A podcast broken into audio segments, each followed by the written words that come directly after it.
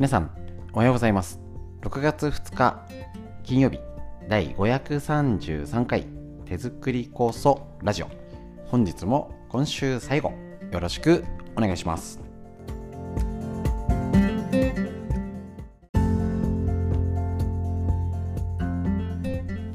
こちら手作り酵素ラジオは埼玉県本庄市にあります芦沢治療院よりお届けいたします。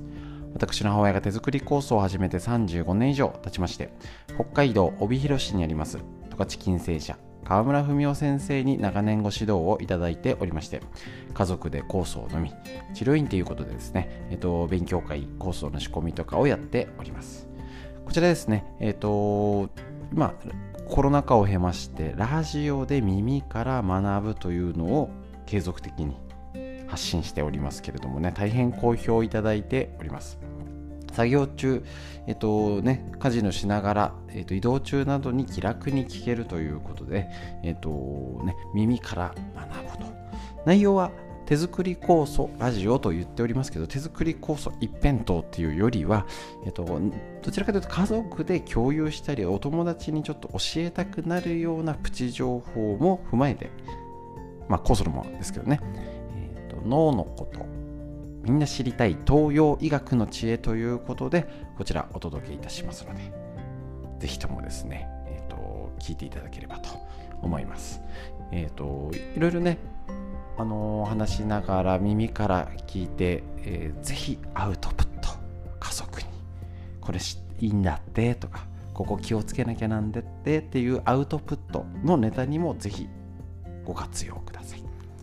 あっという間ですね今週最後よろしくお願いします。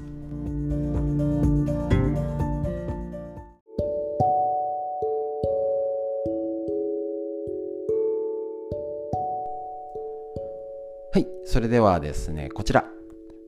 フリーのお話からになりますけれども、とてもですね、えーと、天気のこととか台風がとか大雨がなんてなってる時にやっぱね頭痛だったりね関節痛ね、ありますので今年は特にあの今週かは酵素の使い方実践的なことをフリーで話していきました、ね、昨日は梅の酵素についてお話ししましたけれどもえっ、ー、と今日ですねあまずやってますか。いい話聞いたじゃなくてやんないがまずいのでぜひともやってみてください。こちらですね。でえっ、ー、とこのやあの実践酵素を飲んでそうなんですよ。酵素を飲むだけだと結構体が変わった。よかったよっていう感じにはちょっとねなかなかならないっていうのが多いんですかね。やっぱね飲んで塗っていろいろ使ってっていうのでやっぱねなんかあいいかもしんないみたいな感想はいただいております。で例えば結構酵素飲まない家族とか当然いますよね。で、えーと、ちょっと前もお話ししました食事の中で酵素を散りばめるといいよ。よ無理にこれ飲んでとかあれしてこれしてってもうあのね旦那さんとか全然頑固でとかいううちもあるし息子さん娘さんに飲ましたいけどねとか、あのー、そういう方もいるのでな、あのー、今ちょっとでも使えるよっていうのは手作り酵素ですね。ちょっと料理に使うっていうのもいいですね。あの甘みとして使うのもありですしあのドレッシング、まあ、ドレッシング手作りなかなかしないと思うんですけどあの作る方はそれにちょこっと足すとかあのソースですね。ちょっとソースにする。あとは糖糖蜜って皆さん作ってますでしょうか、ね、砂糖を上手に使うのも手。ですね。こちらちょっとねラジオで糖蜜のことは話しづらい紹介しづらい。何て言ったらいいんだろう。そうなんです。海のせいなパンフレットだったりもう長く来てる方だとそういうふうにちょっとさあの砂糖を煮詰めてシロップみたいのを作って要はあの使いやすいただ白砂糖じゃなくてあの料理に取り入れましょうっていうのをこれでね出し取ってねかけそばざるそばなんてね簡単に作れるしあのー、えー、どうやって作ったのってびっくりされたのが、あの最近はねあれですけど昔はなんかバーベキューとかなんかの時にって言って持ってったのが、えっ、ー、とこちらですね、えーと、煮卵。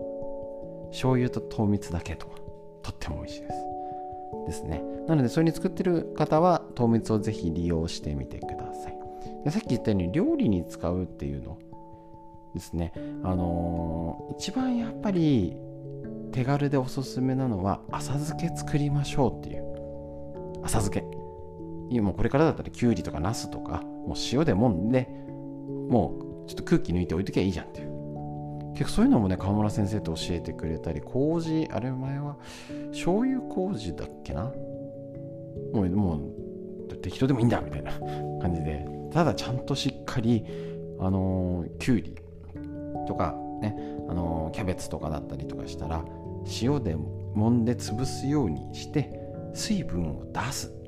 これが大事なんだっていうのをね教わりましてですね。それでしっかり塩で水を抜いてでもうあのー、いわゆるちょっとねあのー、糖蜜手作り酵素ちょっと垂らしておくと。いうと手作り酵素が発酵剤になるんですよね今度ね。これねぜひしてみてください。もう塩だけ揉んだのがなんでこんな美味しくなるのみたいな。感じになります。でそういうものだったら少し、あの、まとめて作ったりとかねあの、ちょっと離れてるうちでもちょっと食べてっつってまとめてギュッて作ってねやってもいいですしあの、あんまりあれこれあるからもうこれも食べなあれも食べなっていうと結構うんってなっちゃうのもあるので逆にあおばあちゃんが作ってくれた浅漬けは美味しいよねって言ってもうお孫ちゃんが覚えてくれたらもう大成功ですよね。そういうのがあって作ってもいいんじゃないかと。思いますですのでぜひともですねあのそれぐらい気楽な感じでまた酵素をそれをシェアする状態にもなりますのでねちょっとでも酵素を取れればいいな料理とかにちょっとね入れたりあのキムチとかのもねあのちょっと入れたりとかするとまた、ね、まろやかになって美味しかったりしますのでね是非試してみてください。えーと、とフリーの話以上です。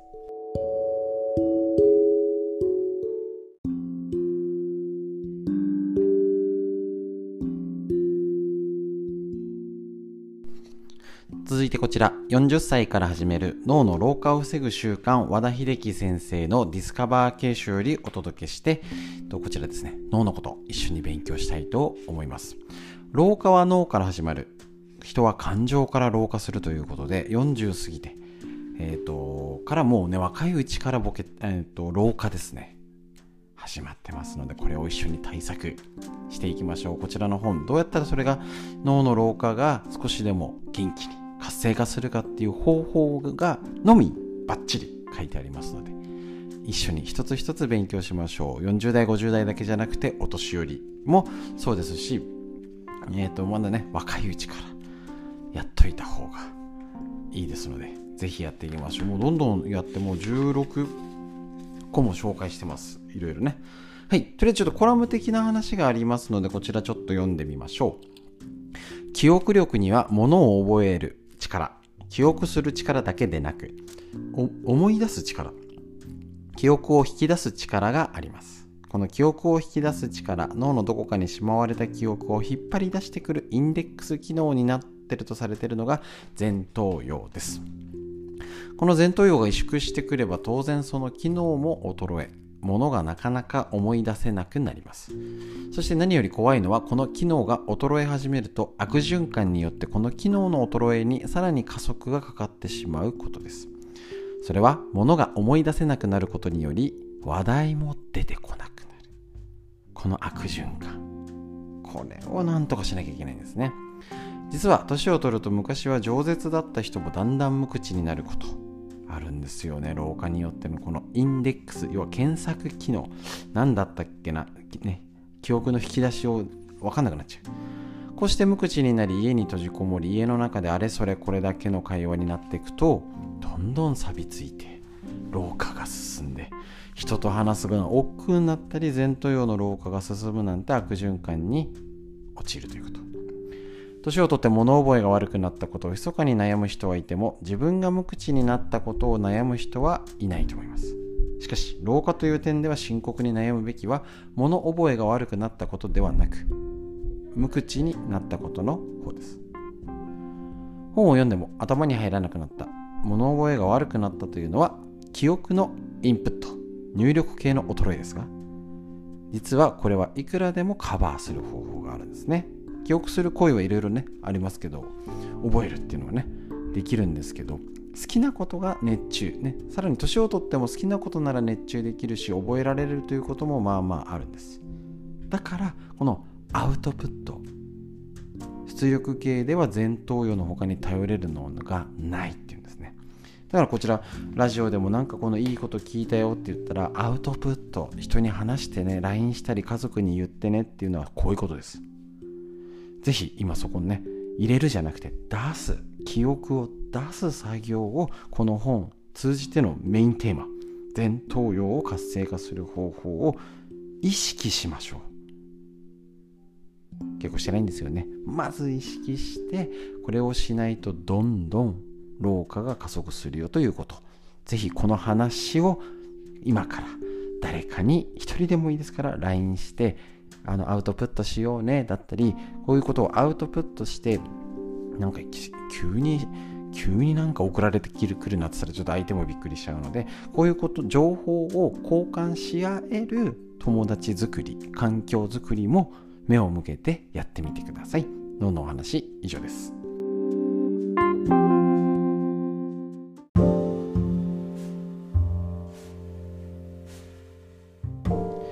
続いて東洋医学の知恵緑薬品漢方堂の毎日漢方。体と心をいたわる365のコツ桜井大輔先生の夏目社よりお届けして。こちらですね。一つ一つ勉強していきましょう。本当に勉強になりますね。はい。今日も6月2日のページ。特にね予習もせずパッと開いてね。はい。今日のページは胃腸の弱りによるめまいは変色をなくすことっていうテーマで一緒に勉強していきましょう。脂っこいものや甘いものを過食する食べ過ぎると不要物が体内にたまりそれが頭に流れ着くとモヤモヤしためまいになることがあるってことなんですね。要は食べ物からめまいこれちょっとイメージがないかな。こういう考えが独特東洋医学っぽいっていうことですね。要は食べ物がまあ不要なもの老廃物が体に溜まって要は血液の循環ドロドロになったりとかしてそれが巡り巡って頭の血流となってそれがめまいの原因になるんじゃないかと。そうするとめまいは胃腸系が弱って不要物がたまるっていう考えると要は異食同源食べ物からこういうめまいの症状を取ろうということができるんですね。でこればかりは変色だとね見直すしかないんですけどやっぱりねキノコ。こちらにあるキノコ類海藻類葉物野菜を日々心がけて食べ体内に不要物を食べないようにする。まあ出す。水はけのいい流れのいい体づくりっていうのも合わせてしないと胃腸系の弱り。まあこれはあの変色だけじゃなくて大事なとこですね。なのでぜひ普段の食事もうね運動しないのに食べるものばっかりしっかり食べてね。なかなかあれですけどね。で本当にあの普段食卓が変わってきております。明らかに冷凍食品やお惣菜が増えてね、なんか台風だっていうと本当にカップラーメンとかねそういうものばっかりなくなりますけどね。やっぱ手をかけた食事がなくなってくる分ねぜまあ共働きで子育て中って言ったらねあの絶対ゼロにするなんて無理ですから。もうしょうがない分は頼る。でその頼る以外にここは頑張るを上手に組み合わせないと頑張りすぎてもね続かないですしなんか急になんかもう米は玄米にして無農薬取り寄せてとか急に高みから頑張っちゃう方いるんですけど胃に優しいものから食べようとかねちょっと和食を心がけようとかそういうことをするだけではねパンを減らそうとかねそういうんでもできますから、えーと、無理なくやっていきましょう。胃腸の弱りとめまい。ぜひ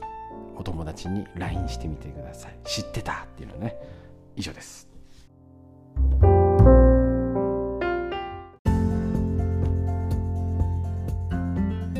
い、ということで以上になります。いかがでしたでしょうか ?1 週間があっという間。もう金曜日ですのでね。はい。えーと、しっかり良い週末をお過ごしください。それでは最後に深呼吸です。しっかり息吸って、吐いて、はい、上を見上げて、空を見上げて、しっかり息吸って、吐いて、素敵な一日が始まりました。皆さんにとってより良い一日がなります。より良い週末になりますように。本日も今週も最後までお聴きくださいましてありがとうございました。